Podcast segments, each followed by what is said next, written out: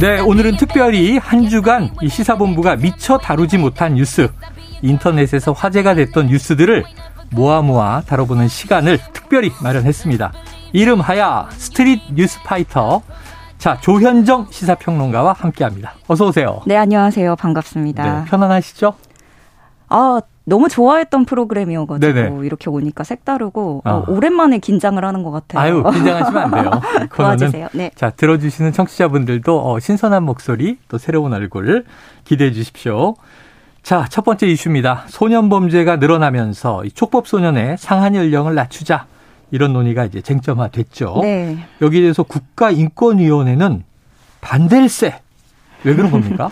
이게 촉법소년이란 말이 이제는 너무나 잘 알려져 있잖아요. 드라마로도 나오고. 네. 정확히는 범죄를 저지른 만 10세에서 14세 청소년을 말합니다. 네. 이들은 범죄를 저지르더라도 형사처벌 대신에 사회봉사나 소년원 송치 등의 보호 처분을 받고 있죠. 음. 어, 국가인권위원회가 26일에 전원위원회를 열고 촉법소년 상한 연령 조정은 바람직하지 않다라는 취지의 어. 의견을 국회의장과 법무부 장관에게 전달한 안건을 의결했습니다. 네. 근데 최근에 촉법소년 범죄가 워낙에 많이 늘어나기도 했고 죄질도 나빠지면서 이에 대한 여론이 나빠진 지도 상당히 오래됐는데요. 음. 어, 그럼에도 불구하고 인권위가 주장하는 근거는 이렇습니다.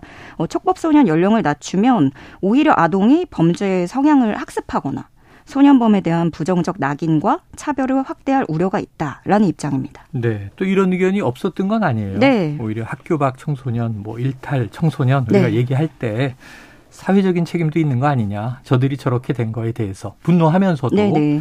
그래서 그동안 소년범에 대해서는 좀 교화의 방점을 찍어왔던 거 아닌가요? 그렇죠. 그리고 근데 평론가님이 아까 말씀해 주신 것처럼 그 김혜수 씨가 판사로 나오는 드라마까지 네네네네. 나왔었잖아요. 맞아요. 그만큼 이제는 이게 오래되다 보니까 음. 우리 국민들이 아, 더 이상은 어리다고 봐주는 것에는 좀 한계가 있다라고 네. 느끼시는 것 같아요. 그러니까 우리가 화내는 게 경찰이 잡으면 저 촉법소년이에요. 어, 뭐 이런다는 그렇죠. 거잖아요. 예, 예. 네. 그런 분위기 때문인 건데 뭐 실제로 촉법 소년들이 저지른 범죄들의 사례를 보면 성폭행을 하거나 학교 폭력, 네. 불법 촬영물 뭐 이런 재질이 나쁜 것들도 있고 혹은 건물에서 벽돌을 던지는 일들도 아, 예. 무수히 우리가 많은 사건들을 봐왔단 말이죠. 그리고 나서 거기에서 더 나아가서 추후에 들려오는 후속 기사들을 보면 음. 남학생이 또래 여학생을 성폭행을 네. 하고도 네. 어, 형사처벌을 받지 않고 넘긴 뒤에 음. 아무렇지도 않게 일상생활을 하고 있다라는 네. 건데 그러나 이 경우에 피해자는 여전히 고통의 나날들을 보내고 있는 그렇죠. 거죠. 뭐 극단적인 선택을 하는 사례도 음. 덜어 있고요. 근데 여기서 물론 인권위가 말을 하는 것처럼 어, 가해 학생이 일상생활에 복귀를 하는 건 교육적, 인권적인 관점으로는 분명히 긍정적으로 보는 것이겠지만 음. 여기서 문제는 뭐 가해 학생이 자랑 삼아 아. 이야기를 하고 다닌다거나 네네. 나는 촉법소년이라 서 음, 뭐 이렇게 벌 받지 않아라고 어. 한다거나 이런 부분에서 피해자와 가해자의 온도차 이런 것들에 대해서 많은 분들이 거부감을 느끼시는 것 같습니다. 심지어 지난 8월에 인천에서는 이런 일이 있었는데요. 음. 10대들이 전통시장을 상대로 절도 폭행을 일삼아서 음. 상인들의 피해가 커진 거예요. 네. 근데 일선 경찰관들이 법원에 엄벌 탄원서를 낸 일이 있었습니다. 아. 근데 경찰 조직 특성을 생각해 보시면 무언가를 도모하기 위해서 움직인다거나 네. 뭐 가해자를 처벌해달라는 탄원서를 모아서 움직이는 것 자체가 상당히 이례적인 오, 일이었던 이례적인 거죠. 일이죠. 예, 예. 적극적인 행동을 하는 게 네. 보통은 이제 아유 법 때문에 안 됩니다. 이제 이런 일이 더 일상다반사인데 네. 자, 찬성 의견, 의견도 있고요. 반대 의견도 있고요. 여전히 이게 팽팽하게 맞서고 있는데 이게 좀 어떻게 좁혀지고 흘러가게 될까요? 그러니까 계속 나오는 얘기 중에 촉법소년 연령을 낮추자 하는 의견은 과거와는 달리 아동의 정서, 신체 성장 속도가 빨라졌다라는 주장이 음, 있습니다. 있죠. 여러 그러니까 가지 이유로 네. 뭐 신체도 그렇고 네. 또 심리적으로도 또 코로나도 무슨 조숙증 얘기도 네, 나오고 그렇죠. 그러니까. 그래서 예전에 아이들이 아니다 뭐 이런 네. 시각인 건데요. 이에 인권위는 아동의 상호 변별 및 행동 통제 능력이 높아졌다는 점을 입증할 객관적 자료가 아, 없다라고 아, 반박을 했고요. 객관적 자료는 없다. 네. 근데 이게 윤석열 대통령의 후보자 시절 공약이기도 했고 네. 또 국회 지금 관련 법안이 계류 중이고요. 법무부도 테스크포스를 구성한 상황인데 네. 이번에 인권위의 의견이 어떤 영향을 미칠지 주목이 되고 있습니다. 예. 예, 알겠습니다. 이게 중요한 문제죠. 사회적으로 네. 우리가 주목해 보도록 해야겠습니다. 자, 요즘 심야에 잡기 힘들다는 이거. 아. 택시. 네. 아우, 저도 힘들어요. 이것 때문에 정부가 대책을 내놓을 이제 예정이죠. 그런데 이게 편법 매크로가 성행하고 있다.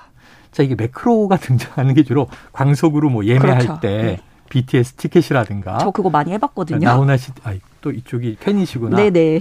아, 그런데 보통 온라인 예매할 때 쓰는 건데 이게 불법 프로그램을 돌려서 표를 그냥 쓸어가는 걸 얘기하는 거 아니에요? 네, 그렇죠. 이 콘서트나 뮤지컬 같은 네. 티켓 살 때 온라인 예매할 때 광클, 예, 빛의 광클. 속도로 네. 빛의 속도로 클릭한다 이건데 아. 저도 그 BTS 티켓 살 때 아무리 빨리 눌러도 정말 네. 1초 만에 표가 다 동나버리는 일들을 너무 많이 경험을 했거든요. 맞아요, 맞아요. 근데 누가 누구 손이 이렇게 빠른가 네. 하고 보면 사실은 제가 손가락끼리의 싸움을 하고 있던 게 아니라, 아니라. 기계와의 싸움을 하고 있었던 아, 거죠. 네네네.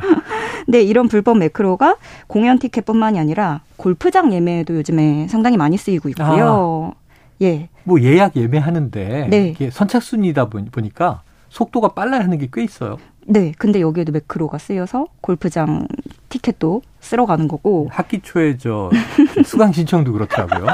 그래서 집에 노트북보다는 저 PC방이 더 빨라요. 그리고 PC방 가서 하는 경우도 있고. PC방도 저 또 가봤거든요. 아, 그래요? 예, 잘안 되더라고요. 안 가보신 데가 없네. 근데 이제는 이게 매크로가 택시에까지 등장을 하게 된 겁니다. 야, 그러니까 택시 얘기를 시작을 했습니다. 네. 문제는 이 불법 매크로가 요즘은 다 플랫폼 택시니까 앱으로 또 잡고 그러지 않습니까? 네네. 앱으로 택시를 잡고 손님을 고르고 또 이런 얘기가 있다 보니까 여기에 매크로가 사용된다? 예. 어, 방식을 보면 네. 이렇습니다. 네. 택시기사 휴대전화로 들어온 콜이 네. 카카오 택시 앱에 전달되기도 전에 네. 콜을 자동으로 잡아주는 방식입니다. 오, 네. 네 택시기사가 손으로 수락을 누르기도 전에 음, 배차가 되는 거고 네. 이런 다른 기사분들은 구경도 못 하는 거죠. 아. 예. 근데 요즘에 보면은 택시 기사분들은 손님이 없다. 네. 승객분들은 택시가 없다. 맞아요. 하는데 사실 우리가 모르는 곳에서 보이지 않는 손이 야. 움직이고 있었던 겁니다. 경제학 교과서에 나오는 보이지 않는 손이 네, 네. 이거였나요? 근데 이렇게 매크로를 사용하는 기사들이 많아진다면 음. 단거리를 이용할 분들이라면 택시 잡기가 더 어려워질 네. 수 있다는 문제가 있죠. 잡으니까. 예. 뭐 앱이 점점 더 구체화되면서 음, 장거리라든가 내가 원하는 어떠한 특정한 지역 이렇게 본인이 선호하는 유형의 승객을 자동으로 선택하게 해주는 앱도 어. 나와 있거든요. 예. 음, 종류는 다양한데 이렇게 골라서 미리 채가서 매칭을 해주는 경우도 있고 음. 아니면 승객이 뜨면 곧바로 1초에 수십 번, 뭐 예. 100번도 넘게 자동으로 아, 터치되게 해주는 다다다다다. 네, 네. 음. 그런 앱도 있고요. 어떻게 보면은 이거는 모양새가 달라진 신종 승차 거부다. 어. 아, 이렇게 볼 수 있는데 수 어, 주변에 또 이런 분들도 계시더라고요. 어, 회식 끝나고 같은 장소에서 같이 택시를 불렀는데 네. 멀리 가는 지인들의 택시만 빨리 오더라. 네, 이런 식인 거죠. 근데 카카오 택시를 운영하는 카카오 모빌리티 측도 이런 편법 매크로가 택시난을 부추긴다고 보고 있습니다. 음. 그럼에도 불구하고 아직까지는 이에 대한 불법성을 가늠하는 기준 자체가 아, 없는 상황입니다. 워낙 신종 예. 기술을 예. 이용한 일이다 보니까 편법인 건 확실한데 뭐 처벌하거나 할 수 있는 법적 기준이 없다. 네. 자, 뭐 그래도 우리가 지금 이렇게 부르고 있어요. 불법 매크로. 근데 이걸 만드는 무슨 개발자, 업자들이 있지 않겠습니까? 네네. 그럼 이거 다 돈 받고 하는 거 아니에요? 그럼요. 그 얼추 몇 군데만 살펴보면 네. 가입비만 30만 원에서 60만 원 선이고요. 아. 여기에 또 추가로 월 이용료를 냅니다. 아, 이 매크로를 쓰는데? 네. 그러면은 꽤 많은 돈이 들어가는 건데 네. 그런데도 네. 매크로를 이용하는 게 수익이 더 낮다는 거죠. 아. 더 좋다는 거죠. 그래서 기사들이 여기로 몰리는 거고 또 모르셨던 분들한테도 어, 일단 체험판 공짜로 한번 그래, 써봐라. 그래. 뭐 이렇게 일주일 한 달 무료 네, 음. 권유를 하기도 합니다. 근데 공정거래위원회가 이미 이전부터 이런 문제를 인지를 했어요. 예, 국감장에서도 등장을 한 적이 있었고 음. 그런데도 아직까지도 뾰족한 수는 없는 없는 상황입니다. 어, 이게 플랫폼 택시가 주류가 되면서 이 얘기는 조금 다른 얘기인데요. 네. 요즘에 제가 길에서 택시를 잡다 보면 음. 앱으로 잡는 걸 모르시는 어르신들은 네네. 하염없이 서 계실 때가 그렇죠, 있어요. 그렇죠. 예, 그래서 좀 플랫폼 택시가 주류가 됐을 때 이것에 대한 고민도 우리가 좀 같이 가졌으면 하는 바람입니다. 야, 이거 뭔가 바로 잡아야 됩니다. 얼마 네. 전에 이제 정부에서 택시 기사 이게 배차 네. 구인 이 난을 해소하겠다고 낸 아이디어를 보면 그러니까 앱으로 많이 잡으니까 네. 목적지를 블라인드해서 모르게 해서 강제 배치하겠다 이런 것도 있는데 이미 피해가는 기술은 그렇죠. 다 나와 있고 쓰고 있는 것 같습니다. 이 조치가 필요해 보이네요.